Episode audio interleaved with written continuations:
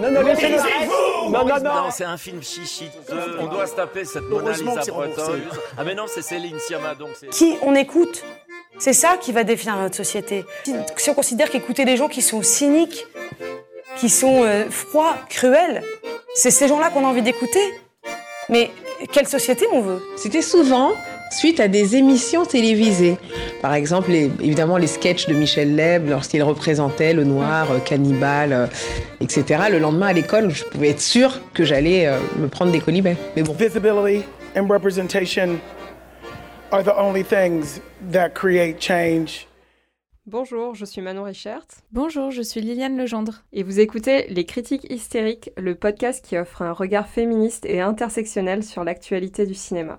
Alors, on va vous redire aujourd'hui, attention, nous allons faire de gros spoilers en parlant de tous les films que nous aborderons aujourd'hui. Donc, Allez voir les films dont on parle, comme ça vous pourrez nous écouter. oui, et soutenir le cinéma réalisé par des meufs. Alors, aujourd'hui, nous allons parler de trois films. Le premier, Adam, réalisé par Mariam Touzani, une réalisatrice marocaine. Le deuxième, Un divan à Tunis, de Manel Labidi, qui est une réalisatrice franco-tunisienne. Et enfin, le troisième, Queen and Slim, un film réalisé par Melina Matsoukas, qui elle est donc une réalisatrice noire états-unienne. Pourquoi nous avons choisi ces films? Bah, Ils sont tous très forts d'un point de vue cinématographique. Ils nous permettent de parler aujourd'hui d'un thème qui leur est plus ou moins commun, avec des variations. C'est donc le thème du female gaze, en français le regard féminin. Donc faut savoir que aussi ce mois qui est passé, on est allé à la conférence d'Iris Bray, qui est une universitaire théoriste euh, du cinéma, qui vient de sortir un livre qui s'appelle euh, justement Le regard féminin. On est très convaincus par euh, son analyse. On vous prévient qu'on va certainement s'en resservir énormément dans nos analyses de cinéma à venir. Alors, on parle de regard féminin non pas comme un renversement du male gaze, donc euh, le regard masculin, qui a lui été théorisé depuis les années 70 euh, par Laura Mulvey, justement pour dénoncer le voyeurisme et le regard sexualisant des femmes par les hommes au cinéma. C'est vraiment quelque chose qu'on retrouve pff, en très très grande majorité dans les films. Enfin voilà, c'est ce qui presque définit le cinéma euh, dominant aujourd'hui, quoi. Pas qu'aujourd'hui, hein, Euh, dans oui, toute, euh. depuis le début de l'histoire du cinéma, c'est un regard qu'on retrouve toujours, tout simplement parce que la grande majorité des réalisateurs sont des hommes, et du coup la grande majorité des réalisateurs prennent du plaisir à regarder les femmes d'une certaine manière et dans certaines situations, et c'est comme ça qu'on retrouve beaucoup de plans sur les fesses d'une femme et pas sa tête, euh, Oui, voilà, qui vont la déshumaniser. ou des scènes de viol euh, qui Qui passe pour de la sexualité normale. voilà, où la, où la femme dit non et finit par y trouver du plaisir, euh, des choses comme ça. Et donc Iris Bray propose une toute autre approche, donc celle du regard féminin, qui n'est pas un regard de femme. C'est pas parce que vous êtes une femme que vous allez forcément avoir un regard féminin sur vos personnages euh, lorsque vous tournez un film. Le meilleur exemple de ça, c'est euh, le premier plan de Lost in Translation de Sofia Coppola, donc sur les fesses de Scarlett Johansson. On ne voit pas sa tête évidemment. Donc euh, on fait, fait pas mieux que ça comme preuve que le regard féminin n'est pas forcément un regard de femme. Un homme peut tout à fait avoir un regard féminin, comme Iris Bray l'explique très bien dans son essai, notamment en donnant l'exemple de Elle de Paul Verhoeven, qui a d'ailleurs été beaucoup interprété comme un film antiféministe et masculiniste, alors qu'il présente une perspective quand même très originale et, et très empathique avec les victimes de viol en fait. Donc euh, voilà, un essai à lire absolument et qui va beaucoup euh, nous aider dans nos analyses euh, filmiques.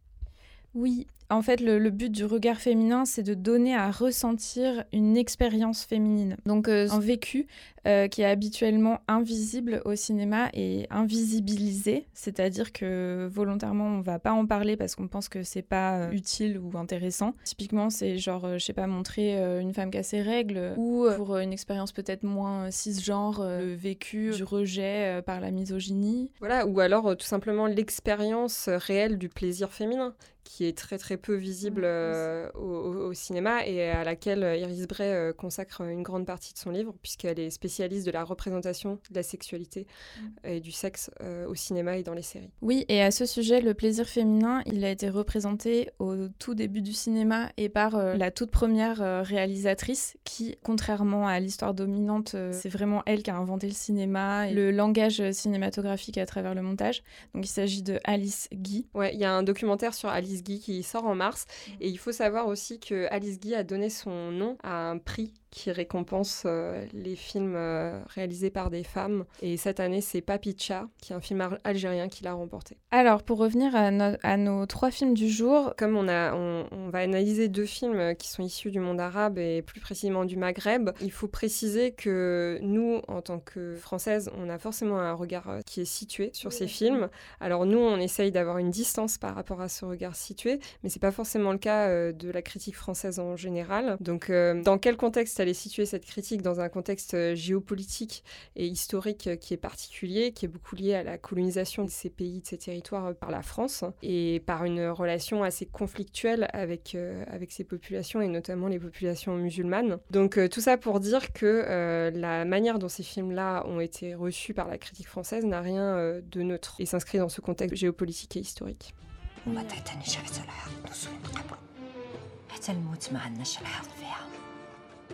قلال الحوايج اللي عندنا فيهم الحق.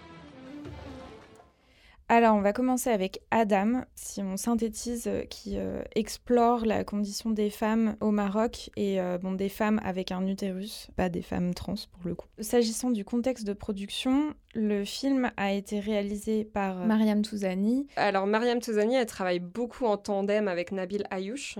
qui est un grand réalisateur marocain et qui a fait notamment Much Loved. D'ailleurs, Mariam Touzani était scénariste sur Much Loved et en réalité euh, c'est elle qui lui a inspiré le film en réalisant d'abord un documentaire sur les travailleuses du sexe au Maroc. Donc c'est des femmes qui sont extrêmement marginalisées et euh, les réactions au Maroc euh, à Much Loved ont d'ailleurs été au diapason puisque le film a été beaucoup beaucoup critiqué, controversé, voire censuré, non? Oui, censuré. L'actrice principale a dû fuir le Maroc puisqu'elle recevait des menaces de mort. Donc c'est pas un contexte de production euh, qui est forcément euh, facile pour ce mm. type de film euh, sur la condition féminine. Après, concernant Adam, Mariam Touzani n'a pas eu les mêmes problèmes. Et il faut noter aussi que quand on dit qu'il travaille toujours en tandem, Mariam Touzani et Nabil Ayouch, Nabil Ayouch est scénariste de Adam. Voilà, c'est un tandem qui, pour ma part, fonctionne plutôt bien. Et, et d'ailleurs, donc le film Adam a reçu 16 prix internationaux, il a obtenu un succès critique. Pour revenir sur l'histoire, alors il s'agit de Samia, qui est jouée par Nisrine Eradi. Donc Samia est une jeune femme célibataire et enceinte, que l'on voit dans les premiers plans du film errant dans la Médina de Casablanca. Elle doit fuir en fait euh, sa famille pour ne pas subir euh, la, honte euh, du fait de son état. Et elle trouve refuge chez Abla, donc qui est jouée par Lubna Azabal. Et Abla est veuve et elle élève toute seule sa fille de 8 ans, Warda. Elle est aussi ostracisée du fait de sa condition. Elle vit seule, sans homme, depuis la mort de son mari. Et euh, malgré donc l'extrême pression sociale qui est exercée sur ces deux femmes, elles vont développer des liens extrêmement forts et s'aider mutuellement dans leurs euh, problèmes. Pour mieux comprendre ce résumé, il faut revenir euh, sur le contexte social au, Maroc, où euh, la sexualité hors mariage est réprimée. Bah, interdite par la loi, non? Criminalisée, en fait. Donc, être enceinte et célibataire, c'est encourir une, peine de prison. Et d'ailleurs, on peut se rapporter au combat de l'écrivaine Leila Slimani, qui a beaucoup écrit justement sur la sexualité au Maroc et qui, en septembre 2019, a porté une pétition sur la dépénalisation de la sexualité hors mariage et de l'avortement, toujours au Maroc. Encore une fois, euh, il faut garder une euh, distance par rapport au traitement médiatique euh, de, sujets comme ça qui concernent le Maghreb et éviter d'avoir un regard trop français, franco-français là-dessus, qui, donc qui sera dans le jugement et la réprobation, voilà. Oui, soi-disant parce que c'est mieux chez nous, alors que ça n'est pas du tout mieux chez nous en fait. Enfin, sur d'autres sujets, franchement, enfin. bah, c'est juste que chez nous, c'était comme ça il y a 50 ans, donc voilà, on peut arrêter de se vanter euh, d'être tellement plus avancé que les autres. Aussi, sur la médiatisation de ces sujets-là au Maghreb, ces sujets vont être amplifiés en France parce qu'ils permettent à certains médias conservateurs de porter aussi un, agenda politique euh, par rapport à l'islam, par rapport au rapport euh, que la France entretient avec, avec ces pays-là. Donc voilà, tout ça est vraiment très compliqué à traiter. Ouais. Mais toujours est-il que le film euh, Adam est une euh, vraie réussite et qui justement euh, ne tombe pas dans les travers de films sociaux faits pour un regard blanc, même si évidemment on se pose toujours la question de savoir à qui ces, films-là sont adressés en réalité. Mariam Tozani a réussi à avoir un vrai parti pris esthétique, artistique avec ce film, qui est vraiment admirable et que nous avons beaucoup apprécié. C'est pas un film qui est larmoyant, c'est pas un film misérabiliste en fait, malgré son sujet et le contexte qui pourrait appeler un traitement de ce genre. Oui, euh, déjà, le, parti pris esthétique et artistique du film, eh ben, il est entièrement porté sur le regard féminin. Et c'est ça qui donne au film euh, sa plus grande réussite, en fait, euh, justement pour éviter l'écueil misérabiliste, je pense. Alors, ça passe notamment par une caméra qui est documentaire. Il s'agit d'un film de fiction, mais en fait, filmé comme un documentaire. Donc, au plus proche des personnages, on les suit en permanence. C'est elle qui occupe l'écran la, la majeure partie du temps. Et ça donne aux spectateurs et à la spectatrice l'expérience vécue par ces personnages, leurs ressentis, leurs conflits intérieurs. C'est toute la force du film. Je crois qu'on voit jusqu'au grain de peau euh, de, des actrices, mais vraiment, et puis leurs rides, la couleur de leur peau. Enfin, c'est vraiment, on a l'impression de pouvoir les toucher, quoi. Enfin, pour moi, ça va au-delà d'un regard documentaire, parce qu'on n'est pas juste sur de la caméra à l'épaule. Euh, par, exemple, à l'image du film de Lajli, euh, Les Misérables, qui avait beaucoup ce, ce regard-là. là, non, non, on a, je trouve qu'on a un vrai parti pris artistique, puisque qu'on a beaucoup de très gros plans avec un arrière-plan flouté et qui me fait beaucoup, beaucoup penser à la peintre euh, française euh, Berthe Morisot. Donc c'était une peintre euh, impressionniste du 19e siècle qui sur la fin de sa carrière peignait beaucoup de sujets féminins avec un arrière-plan complètement flou ou même pas du tout peint en fait. et donc je trouve que le film de Mariam Touzani, Adam, s'inscrit complètement dans cette filiation historique du regard féminin. Je ne sais pas du tout si c'est voulu, mais en tout cas, euh, j'ai beaucoup pensé à Berthe Morisot en regardant ce film. Il faut préciser que Abla, donc euh, la veuve qui accueille Samia euh, chez elle, Abla est pâtissière, et donc on a vraiment la matérialité du travail de la pâte qui est extrêmement bien retranscrite à l'écran sent vraiment les, matières. Euh, même, euh, donc, euh, Samia donne naissance à, un enfant qu'elle nomme Adam. Et c'est la première fois au cinéma que je, vois une réalisatrice, en l'occurrence, donner une telle présence à, un nouveau-né, une telle matérialité. Oui, le bébé est un personnage aussi. oui, c'est un personnage à part entière et on peut presque le toucher grâce à la manière dont il est filmé, en fait. Oui, et bah, comme d'habitude, il y a un énorme travail sur le son aussi. Un bébé, ça produit des sons tout le temps quand c'est éveillé, c'est assez incroyable.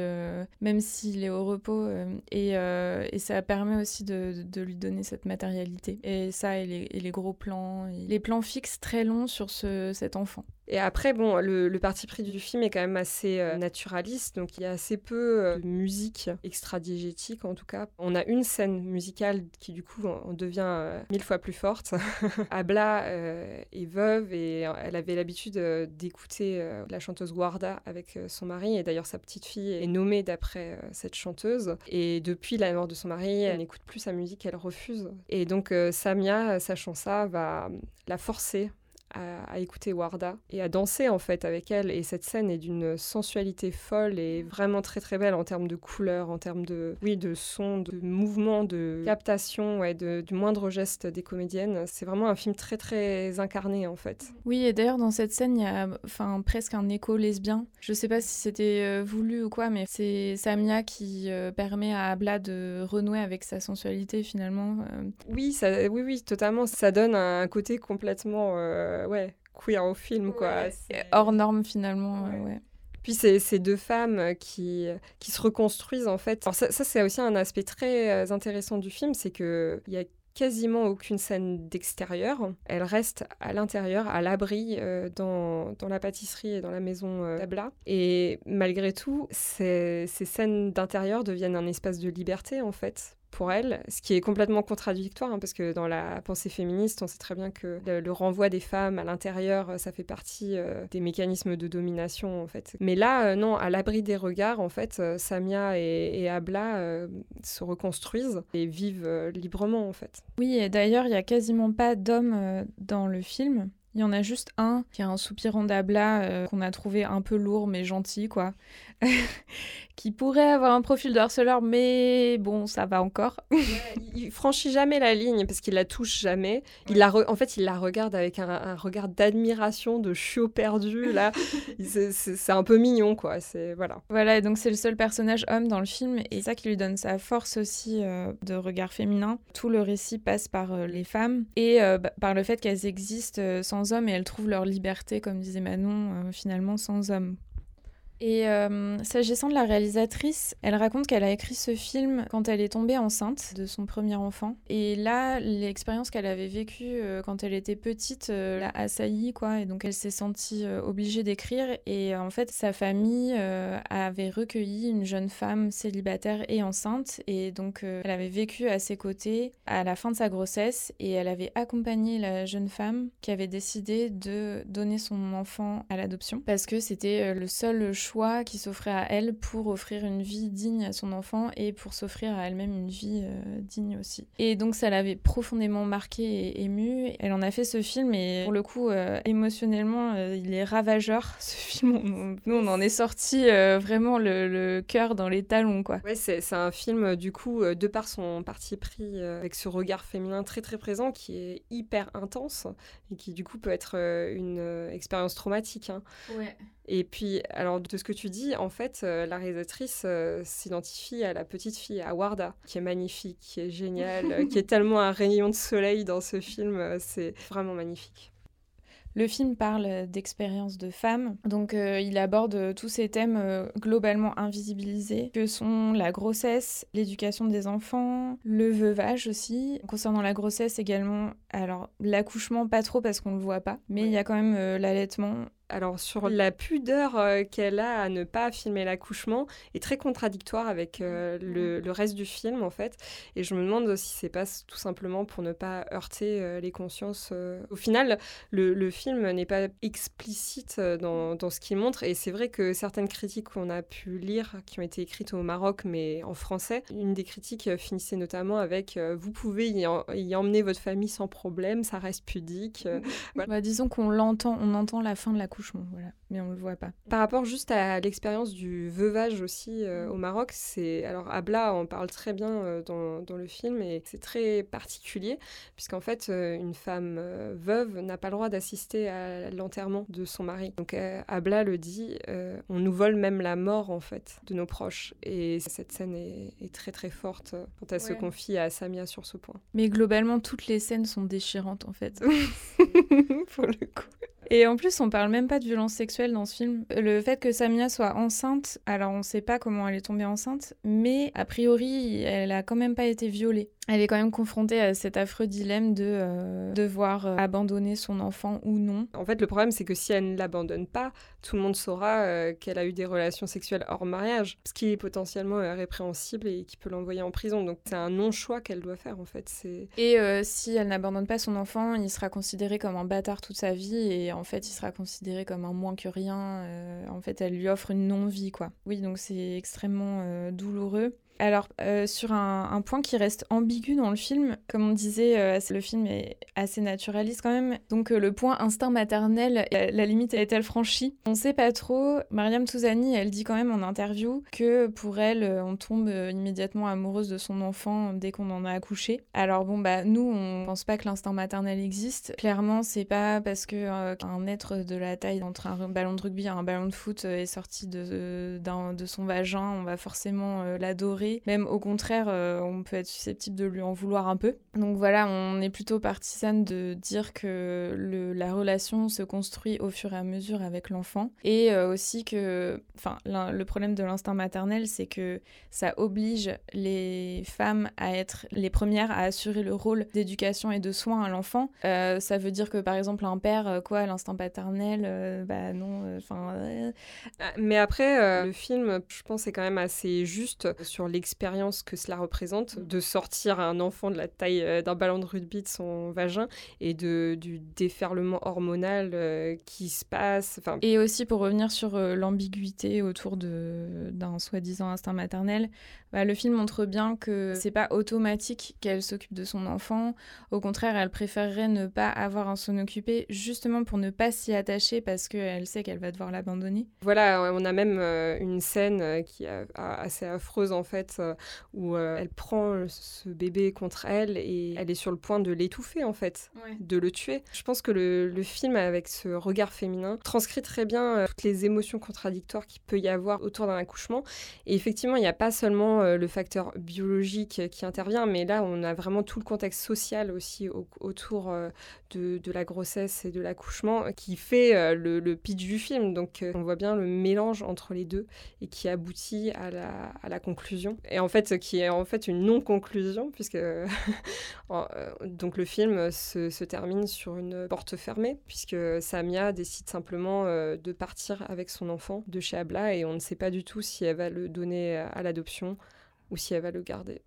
Voilà, donc euh, vous avez sûrement le seum autant que nous à présent. S'agissant de la réception du film en France, il y a toujours ce potentiel danger d'être euh, en empathie pour euh, des femmes venant de pays où les conditions d'oppression seraient jugées pires qu'en France. Tout ça dans un esprit d'infériorisation de ces pays. En tout cas, un film magnifique et qu'on recommande chaudement d'aller voir.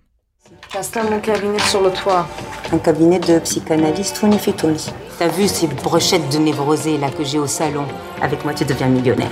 Alors, respirons un peu maintenant avec une comédie. Il s'agit de Un divan à Tunis, réalisé par Manel Labidi, et qui est une euh, comédie sur le retour au pays, disons il y a un lien direct avec euh, L'Adieu qu'on a critiqué dans l'épisode précédent, qui était un film entre deux mondes. Euh. Alors c'est intéressant euh, que tu fasses le lien avec L'Adieu, puisque effectivement ces, films-là ont beaucoup de points communs, mais il y a une différence fondamentale dans le discours des deux réalisatrices. Donc Lulu Wang, qui est la réalisatrice de L'Adieu, se dit américaine.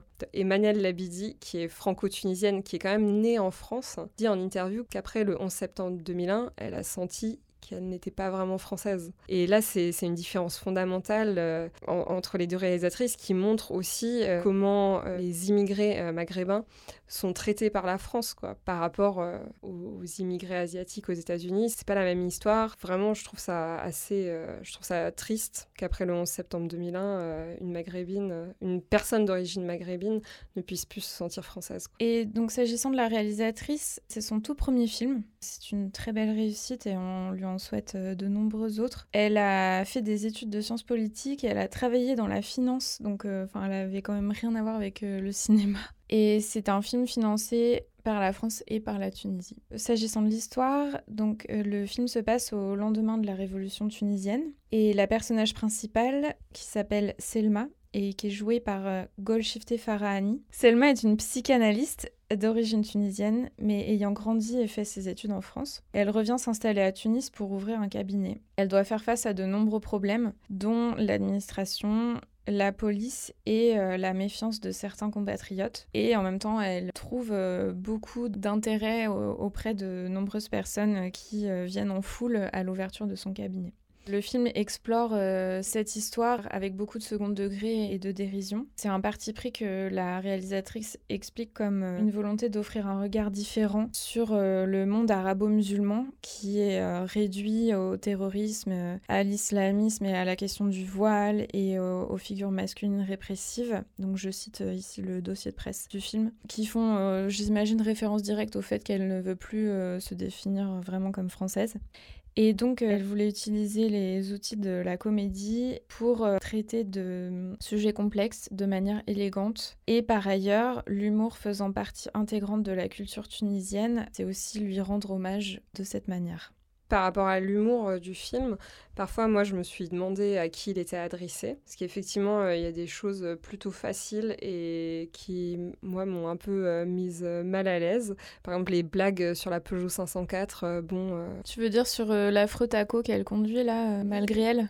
Oui, mais je veux dire, je veux dire ça, c'est une blague de touristes français en goguette au Maghreb, quoi. Ça va pas plus loin que ça, et, voilà. Euh, pareil, euh, les blagues en relation avec un certain personnage euh, transgenre et ou homosexuel, on sait pas, ça, c'était très limite aussi. Moi, ça m'a pas trop fait rire comme film, en fait. je, suis, désolée de le dire. En fait, disons que le, le ressort comique, il est voulu dans le sens où elle vient s'installer à Tunis et elle est confrontée à beaucoup d'ennuis avec l'administration et la police, et aussi euh, avec euh, le fait que personne comprend forcément euh, ce que c'est la psychanalyse et ce, que ça offre. Donc c'est ce décalage en fait entre ce qu'elle veut et ce qu'elle trouve à Tunis. Il y a aussi un regard moqueur sur son projet. Elle se fait régulièrement renvoyer à la figure par d'autres personnages. Son statut donc de fille éduquée en France, etc. Donc un peu post-colonial. À un moment, on la traite de Enfin voilà, en fait, qui est dans la posture blanche euh, de mission civilisatrice, oui, euh, qui est totalement ouais, colon. c'est un, des aspects agréables du film, c'est effectivement, on n'a pas ce regard très condescendant euh, sur les Tunisiens et qu'en fait, ils sont plutôt des sujets actifs qui renvoient à la personnage principale sa posture de surplomb, quoi. Utiliser la psychanalyse dans l'histoire du film, ça permet aussi de donner la parole à toute une série de personnages et à faire une galerie de portraits. Ça donne aux gens à s'exprimer dans un contexte post-révolution aussi, où euh, bah, sous la dictature, euh, la parole était beaucoup moins libre euh, et beaucoup plus surveillée. C'est rappelé en creux avec un des patients de Selma qui est persuadé que le cabinet est sur écoute. En fait, il y a tellement de personnages dans ce film, c'est un vrai problème parce que je trouve que les personnages ne sont pas assez approfondis et ils offrent trop de prises à des interprétations qui sont franchement douteuses et qu'on a revues dans la presse il y, a une, il y, a une, scène où on voit la mère de Olfa, donc la, la nièce euh, de Selma, on la voit se dévoiler et se déshabiller dans la, dans la chambre à coucher. Euh, et démaquiller, ouais. Des parents. Ce truc euh, de dévoilement, alors, je pense que de la part de Manel euh, Labidi, c'est pas forcément son intention de délivrer ce genre de message, etc. Mais le dévoilement, c'est un gros fantasme colonial, en fait. Il faut le dire qu'il y a eu des, campagnes faites par l'administration française, notamment en Algérie, où on, enjoignait les femmes à se dévoiler, car sous leur voile, elles sont si jolies. Enfin, voilà, c'est pour ça qu'on se demande à qui est adressé le film. Bon, après, s'agissant de cette scène, il faut quand même euh, préciser que la femme dévoilée n'est absolument pas sexualisée. Au contraire, euh, elle est vraiment dans son intimité, en fait. C'est pour ça que je dis, je pense pas que ce soit l'intention de la réalisatrice de sexualiser, etc. Mais encore une fois, on le voit dans la réception du film en France, il y a toujours euh, cette ambiguïté dans le regard que nous, Français, pouvons poser sur ce type de scène et ce type de film, en fait. Ouais, en fait, c'est horrible parce que du coup, tu fais ton film, t'espères adresser un message quand même un peu politique en euh, la culture tunisienne et en la présentant comme jamais on la présente d'habitude, sous un angle euh, d'humour et de légèreté, mais quand même avec des sujets profonds. Et tu peux pas prévoir comment les gens euh, blancs français vont recevoir ce film. Ce que je trouve symptomatique, c'est qu'effectivement, le film a reçu ses meilleures critiques de Charlie Hebdo, de Marianne, du Figaro, donc des médias qui sont fortement islamophobes et qui se servent beaucoup des femmes musulmanes ou des femmes euh, qui ont justement rompu avec la religion musulmane comme d'alibi en fait pour laisser cours à un racisme décomplexé quoi. Et c'est encore le cas euh, avec ce film puisque la critique de Marianne euh, est vraiment édifiante. Elle repose entièrement sur la dichotomie entre le personnage principal, donc une femme libre, clope au bec, tatouée, tout ça, et les locaux qui seraient bêtes, corrompus, qui la verraient comme déviante, des choses comme ça. Voilà, ce genre de critique en dit plus sur le critique lui-même que euh, sur le film en réalité. La critique de Marianne omet complètement euh, de dire que le film euh, de Manel Labidi est hyper tendre avec toute sa galerie de personnages, y compris euh, la, tante euh, assez bigote, conservatrice, euh, dans cette scène justement de, dévoilement qui la montre dans son, intimité, etc. Ça montre une femme qui est vulnérable. Elle n'est pas du tout objectifiée ou archétypale en mode bigote conservatrice. Pour compléter, Marianne déblatère sur une soi-disant obsession religieuse, par exemple. Et Le Figaro ose écrire que Manel Labidi pratique un cinéma naïf. Donc on est dans la condescendance la plus extrême coloniale toujours. C'est assez euh, affligeant. Alors, ce film nous a, nous a embêtés, mais on a quand même apprécié le voir. On s'est interrogé aussi sur l'ambiguïté euh, par rapport à la question de la psychanalyse, notamment le rapport critique qu'il y a à Freud dans le film. Par exemple, euh, le portrait de Freud qui est affiché dans le, dans le cabinet de Selma, qui est caricaturé en, portant un fez, donc le chapeau rouge euh, arabe. Donc la, la relation euh, du personnage principal de Selma à Freud euh, ouvre le film. Et là elle a tout un dialogue avec son oncle euh, où son oncle lui demande mais c'est qui ce type C'est ton grand-père C'est un frère musulman. Il ressemble un peu à un frère musulman, non? Et donc il y a, y a, plein de traits d'humour par rapport à, à, Freud. Il y a une autre scène aussi plus tard dans le film où un des patients lui dit il n'a pas l'air très sympathique et elle, elle lui répond, mais c'est parce qu'il n'était pas très sympathique. Donc il y a, toute une ambiguïté dans son rapport au grand-père de la, de la psychanalyse, mmh. qu'on ne peut pas contester, tout ça. Elle lui fait même un doigt d'honneur à un moment dans le film. Sauf que, voilà, il y a une autre scène où elle se fait littéralement psychanalyser par Freud. Donc c'est assez euh, ambigu. Disons que Freud est historiquement euh, un père fondateur de la psychanalyse, donc euh, tu ne peux pas ne pas fonctionner avec son héritage. Et c'est un peu ce qui est dit à travers ça finalement. Certes, euh, la psychanalyse est représentante d'une idéologie dominante, notamment patriarcale et raciste, ça, le film l'interroge pas trop, mais on, a le droit d'en parler, quoi. Il est possible d'utiliser la psychanalyse pour lutter contre cette idéologie patriarcale et raciste, mais il faut toujours se rappeler qu'on est lié à cet héritage. Par rapport à la psychanalyse, ce qui est plutôt bien fait dans le film, c'est que euh, le personnage principal est dans cette posture du psychanalyste, donc elle reste très opaque. Alors c'est bien fait, mais d'un autre côté, moi, en tant que spectatrice, ça m'a tenu à distance. Parce qu'effectivement, c'est voulu de la part euh, de la réalisatrice, hein, donc d'avoir ce personnage qui est sans ancrage, qui est très mystérieux au final. En tant que spectateur, euh, c'est un peu compliqué parfois de s'identifier à elle et de la comprendre. Et peut-être que euh, Un divan à Tunis mériterait d'être plutôt développé en, série. C'est tout le mal euh, qu'on souhaite à Manel Labidi. Oui, carrément, parce qu'on aurait trop aimé que tous ces personnages soient vraiment plus développés. Comment elle s'appelait la coiffeuse Baya est géniale. Elle est géniale, cette femme. Enfin, c'est la, c'est la tenancière du salon euh, de, coiffure qui a des relations compliquées avec sa mère. C'est ça, moi je voulais savoir, c'était quoi le problème avec sa mère? Mais oui, on reste suspendu à ses lèvres. voilà, non, euh, Baya est génial. Et même, il y a plein d'autres personnages. Enfin, la nièce est super. Oui, l'imam aussi, il est incroyable. Il est représenté tout en douceur et sensibilité, en fait, euh, comme un homme euh, brisé par le départ de sa femme et par le regard de, de, ses pères, et qui doit faire front de manière très masculine, c'est-à-dire sans accepter ses émotions, et qui se retrouve dans le cabinet à finalement se dévoiler petit à petit. C'est très fort, ça en fait, ces personnages auraient vraiment mérité euh, d'être plus approfondis. Alors, aucun rapport direct avec le film vraiment, mais s'agissant de psychanalyse et de critique euh, antiraciste, mentionnons quand même Franz Fanon, qui était psychanalyste et euh, qui, à partir de ce que lui disaient ses patients, en a écrit sa théorie révolutionnaire bah, contre l'oppression coloniale. Il y a aussi cet héritage quand même à la psychanalyse, donc qui n'est pas mentionné dans le film, mais... Le female gaze le female gaze, non, le male gaze, pardon, donc qui a été conceptualisé par euh, Laura Mulvey à la base, il a été fait sur une base euh, psychanalytique, donc avec la pulsion scopique, euh, donc le plaisir de regarder, etc. Donc oui, il y a plein de penseuses féministes, je pense que tu les connais mieux que moi, qui, qui se sont qui se sont appuyés de la sur la psychanalyse et qui s'en sont emparés pour en faire quelque chose de, révolutionnaire. Mm. Oui, carrément. Il y a Gail Rubin, que j'ai déjà mentionné, je crois, s'agissant des quatre filles du Dr. March, mais oui, qui utilise la psychanalyse comme euh, moyen d'analyser comment euh, l'oppression de genre euh, s'imprime dans l'inconscient des petites filles et les habitue au sadomasochisme. en gros. Parce qu'il faut renoncer à, être soi, en fait. Il faut renoncer à son, sa puissance d'agir et vouloir la passivité. C'est ça qui est masochiste dans le fait d'être une femme. C'est euh, désirer la passivité.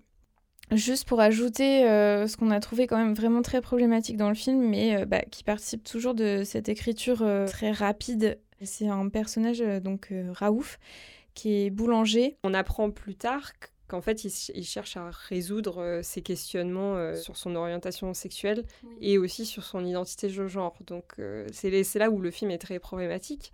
C'est que l'orientation sexuelle et l'identité de genre, ce sont deux choses différentes. C'est pas parce qu'on est homosexuel qu'on va être une femme trans, par exemple.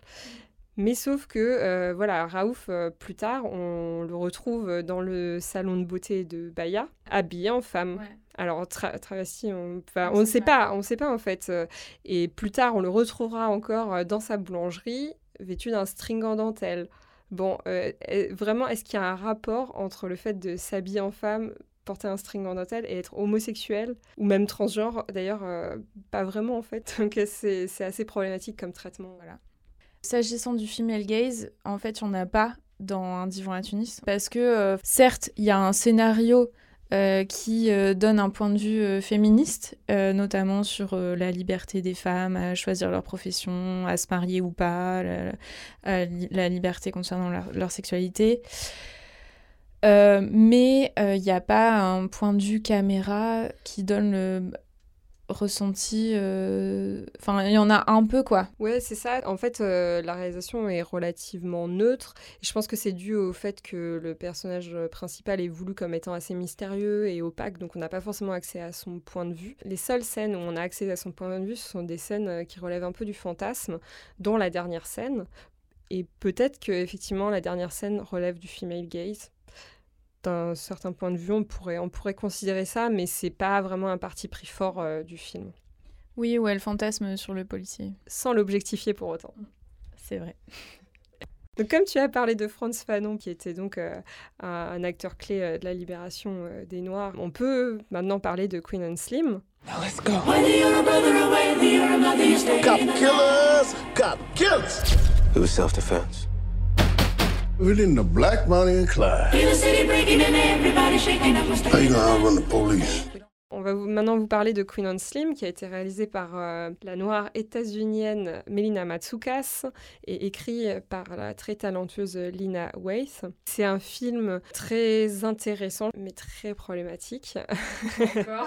Alors, c'est un film qui a eu un certain succès en salle, par contre, aucune nomination, ni Golden Globe, ni Oscar. Pourtant, je pense qu'il y aurait eu de quoi faire. Oui, il y en a beaucoup qui ont comparé au fait que The Green Book avait été euh, nommé aux Oscars et euh, bah, le truc, c'est que comparé à Green Book, le film est beaucoup plus subversif et radical. Pour revenir euh, alors sur Melina Matsoukas, à la base, c'est une réalisatrice de clips. Elle génère à travers son œuvre une imagerie très très forte euh, pour les Noirs américains, notamment dans le clip de Beyoncé Formation. Et Lina Weiss, c'est une actrice et scénariste. Et elle a notamment joué dans Master of None, qui est la série d'Aziz Ansari. on ne développera pas plus parce qu'il est assez problématique comme mec. Mais voilà, Melina Matsoukas et Lina Weiss ont déjà tourné ensemble, écrit ensemble et réalisé ensemble un des épisodes de Master of None, qui est d'ailleurs euh, génial sur Thanksgiving. Et Lina Weiss est, très, euh, très militante. Elle n'est pas seulement euh, militante pour les, les droits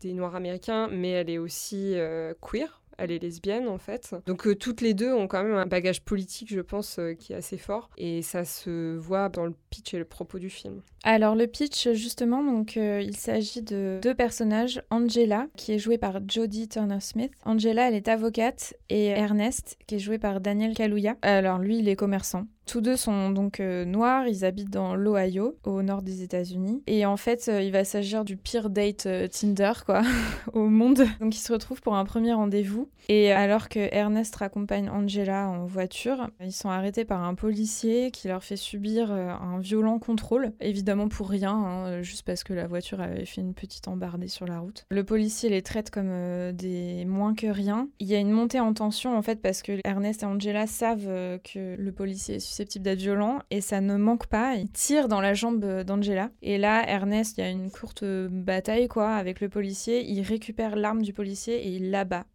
Angela étant avocate, elle, elle, est bien au fait que si jamais ils se rendent, ils vont finir exécutés, quoi. Donc euh, les deux décident de prendre la fuite à travers les États-Unis et c'est l'histoire de leur cavale. En fait, on dit Angela et Ernest, mais on n'entend jamais leur nom ou leur prénom de tout le film. Et donc, Angela est, avocate, Ernest est commerçant, et ils ont tous les deux euh, des positions euh, politiques qui sont assez euh, différentes par rapport au traitement des Noirs américains aux États-Unis. Effectivement, Angela, ce serait plutôt Malcolm X. Elle est, elle est très consciente de sa place dans la société américaine et du fait qu'il faut se battre pour ses droits, en fait. que Ernest est plus dans la conciliation. Il est moins radical qu'elle dans son discours au début. Oui, ça refait le lien avec Franz Fanon euh, qui défend le fait que les opprimés doivent retourner la violence qu'on leur fait contre leurs oppresseurs. Et c'est ce qui se passe dans le meurtre du policier en fait. Oui, alors il y a un retournement qui s'opère un peu entre les deux personnages, puisque a priori, c'est quand même Angela la plus radicale, mais ce n'est pas elle qui va saisir euh, le pistolet du policier pour l'abattre, c'est Ernest. Ernest fait un geste très subversif, mais malheureusement, je trouve que ce geste originel se retrouve diminué par le reste du film, et notamment quand on apprend que le policier avait déjà abattu des Noirs lors d'un contrôle. Quelque part, ça remet la charge sur l'individu de ce policier-là qui était particulièrement raciste et méchant, et pas sur le système qui crée cet individu, et qui fait que n'importe quel policier, a priori, même un policier gentil, entre guillemets, va pouvoir euh, avoir ce type de comportement violent avec, euh, avec des noirs, en fait. Oui, et donc en fait, ce que fait Ernest en prenant le flingue et en tirant sur le policier, c'est de la légitime défense contre un système raciste, finalement, c'est ça que tu veux dire? C'est ça. Aussi pour montrer l'évolution des personnages euh, au fil du film, Ernest il passe de quelqu'un de très euh, tourné sur sa famille et puis euh, croyant et porté bah, sur l'amour envers les autres et tout. Et oui, toute cette cavale, elle le transforme en quelqu'un qui est politisé, qui va vouloir sauver sa peau, donc qui va montrer plus de détermination et de courage en effet. À l'inverse, et c'est euh, ce qu'on trouvait dommage euh, dans le film, c'était que la ligne d'évolution de Angela, pour le coup, elle n'est pas aussi euh, optimiste. Et au contraire, en fait, on passe d'un personnage qui est très très fort au début du film. C'est elle qui va mener Ernest en fait au début, qui va lui faire prendre les décisions qui vont les sauver. Voilà, elle passe de, de ce personnage très fort à quelqu'un de beaucoup plus réservé et distant une fois que la relation amoureuse s'est installée. C'est symbolique euh, quand euh, le cliché euh, iconique du film est pris, donc les deux personnages sur le capot d'une voiture de collection là, où elle ne regarde pas la caméra, mais au contraire, elle regarde son mec. Oui, oui, c'est une évolution qui est en plus, je pense, consciente dans le scénario, ce qui est encore plus problématique, puisque en fait Angela, on va la sexualiser et l'animaliser euh, après un passage en maison close.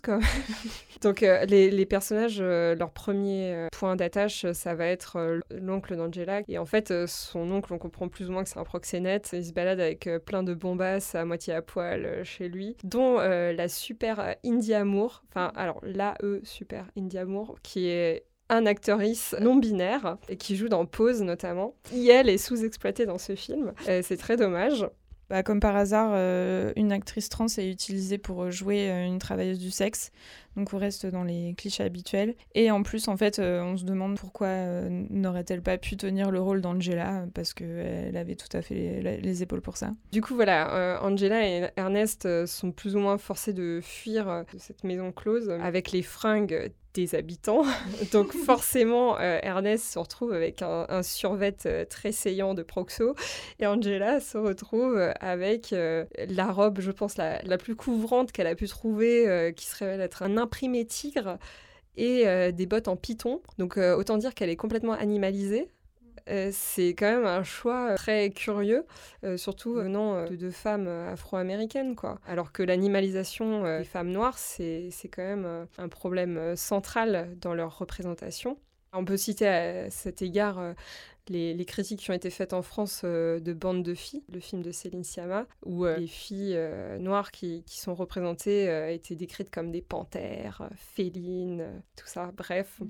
Donc là, vraiment, le, film ne rend pas service aux femmes noires, quoi. Et effectivement, la manière dont elle est filmée est très sexualisante. Donc en petite culotte, sans voir ça, son visage. Oui, là pour le coup, il n'y a aucun female gaze dans ce film, quoi. Enfin, c'est totalement male gaze. On se disait qu'en fait, avec une approche female gaze, ont, bah ouais, on aurait évité cet écueil. Et ça nous amène notamment à la scène de sexe du film qui est superposée à une manifestation et à un meurtre d'un policier noir. Les deux scènes euh, se passent en même temps et les plans se succèdent. Un plan sexe, un plan manif, un plan sexe, un plan meurtre, en gros. Et donc c'est particulièrement malaisant. Euh, on, a écouté un podcast euh, qui s'appelle Hood Rat to Head Rap. Qui est réalisé par Erika Hart et Ebony Dunley qui est un podcast décolonisé pour les amoureux des marges, je cite. Ce sont des Noirs états-uniens et euh, donc sont bien mieux placés pour, euh, pour faire une analyse du film. Et ils expliquent que euh, finalement la représentation de l'amour pour les, les Afro-Américains, c'est que ce soit toujours relié à la violence. Et donc c'est exactement ce qui se passe dans cette scène. Oui, en plus, cette scène, euh, c'est une scène de sexe, c'est pas une scène euh, d'amour, même s'il euh, y a ce composant-là dans leur histoire. Et c'est vrai qu'on on peut se demander déjà pourquoi superposer cette scène de sexe à des scènes de violence? Pourquoi lier, lier, les deux Enfin, c'est oui. Alors il y a cette vieille dichotomie héros-thanatos qui est très fructueuse en psychanalyse, tout ça, mais bon, euh, est-ce que c'est vraiment très intéressant aujourd'hui en 2020 Sachant que le sexe aussi, c'est la violence envers les femmes. Enfin, moi, je me suis demandé à un moment si c'était ça qu'on voulait représenter aussi, c'était trop bizarre. Et ça, c'est complètement contradictoire avec leur relation, parce qu'il n'y a pas de violence entre eux. Au contraire, euh, leur relation, euh, c'est une très belle relation, et c'est ça qui est intéressant aussi. Et aussi, ben, pourquoi représenter une scène de sexe entre ces deux personnages? Comme le, disent les intervenants dans Hood Rat to Rap. Euh, il y a des films qui existent qui ne sont pas accessibles en France, qui sont produits par des Afro-Américains, qui montrent des relations très riches entre personnes euh, noires états-uniennes et sans forcément euh, scène de sexe. Et dans le podcast qui contient la, critique de Queen and Slim, ils évoquent notamment le film Waiting to Exhale avec Wesley Snipes et Angela Bassett, où euh, Wesley Snipes et Angela Bassett ont visiblement beaucoup d'attraction l'un pour l'autre, et pourtant ils finissent à l'hôtel, tout habillés sur le lit, et ils s'enlacent juste et sans forcément euh, qu'il y ait du sexe. What do you want to do tonight?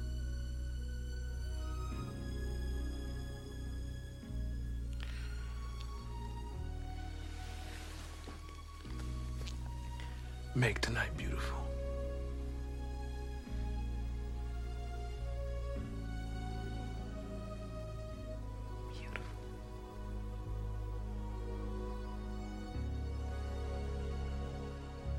Donc voilà, ça pose toujours la question de euh, à qui en réalité s'adresse ce film. Et ça, c'est la, question centrale en fait. Est-ce que c'est un film qui s'adresse vraiment aux Noirs états-uniens, sachant que ça montre beaucoup de violence et que c'est très euh, triggering quoi. Pour un Noir américain qui subit vraiment des contrôles policiers violents, qui est sexualisé, etc., c'est violent de voir ce, ce, genre de scène qui relie sexe et violence. Oui, dans le podcast, ils ajoutent même qu'en fait, il faudrait mettre des trigger warnings euh, avant le film pour euh, les, les, personnes noires, quoi, parce que sinon, euh, c'est potentiellement traumatisant. Voilà, c'est trop proche de leur réalité, en fait. Et donc, ça, ça se ressent vachement, dans, je trouve, dans les critiques qui ont été écrites en France, notamment que bah, ce film, il est fait pour un regard blanc, quoi. Et avec euh, toutes les préconceptions que peut avoir en tant que blanc euh, sur les noirs américains. Donc la musique est super, les looks qui sont euh, on flic, enfin voilà. Mais ça sort pas de ça, quoi. Oui, puisqu'ils ce que ils disent aussi dans Hood Rat to Head Rap, c'est que ce qui aurait été vraiment révolutionnaire, ça aurait été juste de montrer une histoire d'amour entre deux noirs euh, ce qui est en fait habituellement réservé juste à un public noir et qui euh, n'intéresse pas le public blanc. Et du coup, faire un film juste là-dessus, euh, dessiner un public blanc, bah ouais, c'est ça qui aurait été révolutionnaire plutôt que de faire un film qui montre un meurtre de policiers blancs, mais en fait, bah, il y a un seul blanc qui est tué dans le film contre trois personnes noires au moins, et en plus face caméra et avec autant de violence que possible. C'est ça, parce que les, personnages euh, principaux, malgré leur euh, très belle histoire, enfin, ils sont, encore une fois, ils sont, ils sont très bien croqués et on voit bien leur alchimie et tout. Mais euh, leur histoire d'amour, elle leur est complètement volée par la caméra, en fait. Parce, non seulement avec cette scène de sexe qui est entrecoupée de scènes de violence, mais aussi avec la scène euh, finale où on les voit donc euh, se tenir la main et attendre, en gros, qu'on leur tire dessus avant, avant leur départ pour Cuba. Et ouais, et en fait, leur dernier plan ensemble vivant, bah, ça va être le plan sur leurs deux mains qui se croisent et après, on va les voir baigner dans leur sang, quoi. Mm. Donc au final, euh, on leur rend pas du tout hommage euh, ni à eux ni à, leur histoire d'amour. Ouais, et s'agissant de la scène de manifestation, donc qui est entrecoupée avec la scène de sexe, il y a aussi un personnage très problématique, Junior, euh, sur lequel on voulait revenir. Donc, euh, il s'agit d'un adolescent qui croise la route de Angela et Ernest. Oui, en fait, il est complètement fasciné par eux. Et en fait, c'est lui qui prend le fameux cliché euh, iconique où elle le regarde lui et pas, pas, la caméra. Et on voit qu'il a une fascination bah, pour la célébrité, tout ça, bref.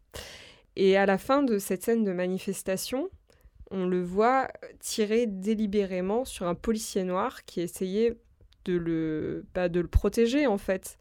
Et ce choix narratif, euh, ce choix de mise en scène est vraiment euh, très discutable moralement. si c'était le but de montrer que tout le monde euh, peut avoir un mauvais côté, je sais pas, parce que le, là c'est un policier noir qui est tué et en plus par un enfant noir. Ouais, c'est horrible.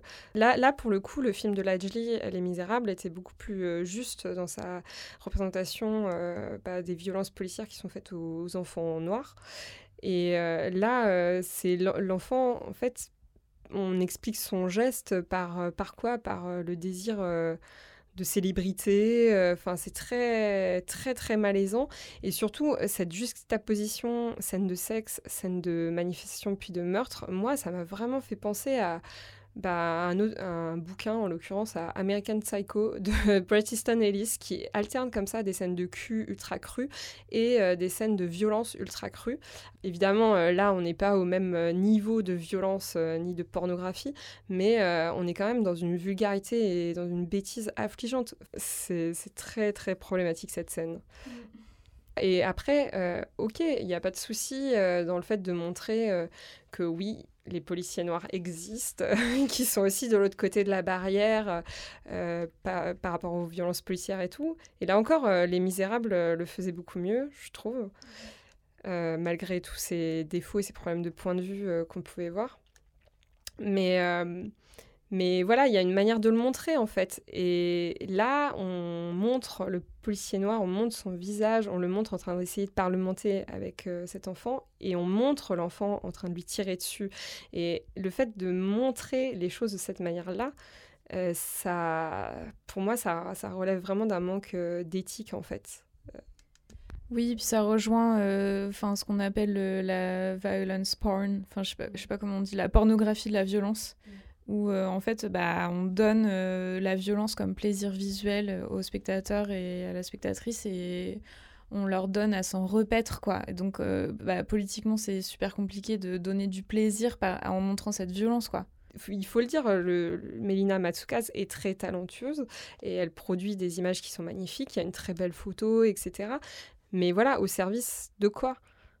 Mais alors que reste-t-il de ce film?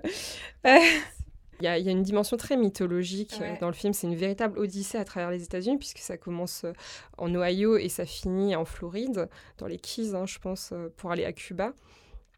Et donc, au fil de leur cavale, les deux personnages vont rencontrer plein de situations qui sont très criantes en fait sur l'injustice et sur les inégalités raciales qui persistent aux États-Unis, notamment avec les, détenus qu'on croise dans un champ je ne sais pas si c'est un champ de coton, mais voilà, ça renvoie directement à l'esclavage et on, voit qu'en fait le, système euh, carcéral américain aujourd'hui n'est qu'un prolongement du système esclavagiste. Et ça, c'est une des images assez fortes. Pour finir euh, sur euh, Melina Matsukas, et Lena Weiss, elles sont quand même toutes les deux très talentueuses. Je, le répète parce que c'est vrai que notre, notre critique est, très négative et on a beaucoup de réserves sur le film.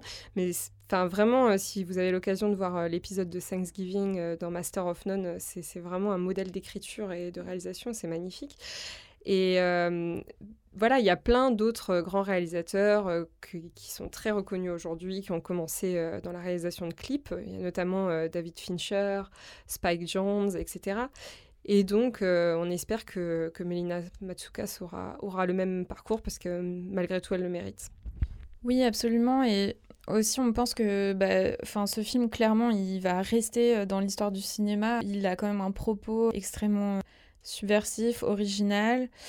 Euh, et en fait, même si on a été très critique, faut pas oublier que c'est un des rares films euh, bah, réalisés euh, sur la question des violences policières avec une histoire d'amour, etc. Enfin, il y en a d'autres, mais qui sont beaucoup moins radicaux dans ce qu'ils montrent. Par exemple, avant de voir Queen and Slim, j'ai eu l'occasion de voir Sibyl Street pouvait parler, donc de Barry Jenkins qui avait déjà fait euh, Moonlight. C'est adapté de James Baldwin, donc il y a un grand écrivain afro-américain qui a beaucoup euh, milité pour les droits civiques. Euh, et Sibyl Street pouvait parler, ça parle aussi des injustices qui sont faites aux Afro-Américains sur la base de leur couleur de peau, par le système judiciaire, etc. mais après, il n'y a pas de scène de violence qui se retourne contre les Blancs. Mm. Dans ce film, c'est les personnages se résignent, ce qui est beaucoup plus réaliste. Et Sibyl Street pouvait parler, mais aussi enseigne une très belle histoire d'amour entre les deux personnages. Et personnellement, j'ai trouvé la scène euh, de sexe entre eux beaucoup plus euh, respectueuse du personnage féminin. Donc si vous pouvez le voir, euh, je le conseille.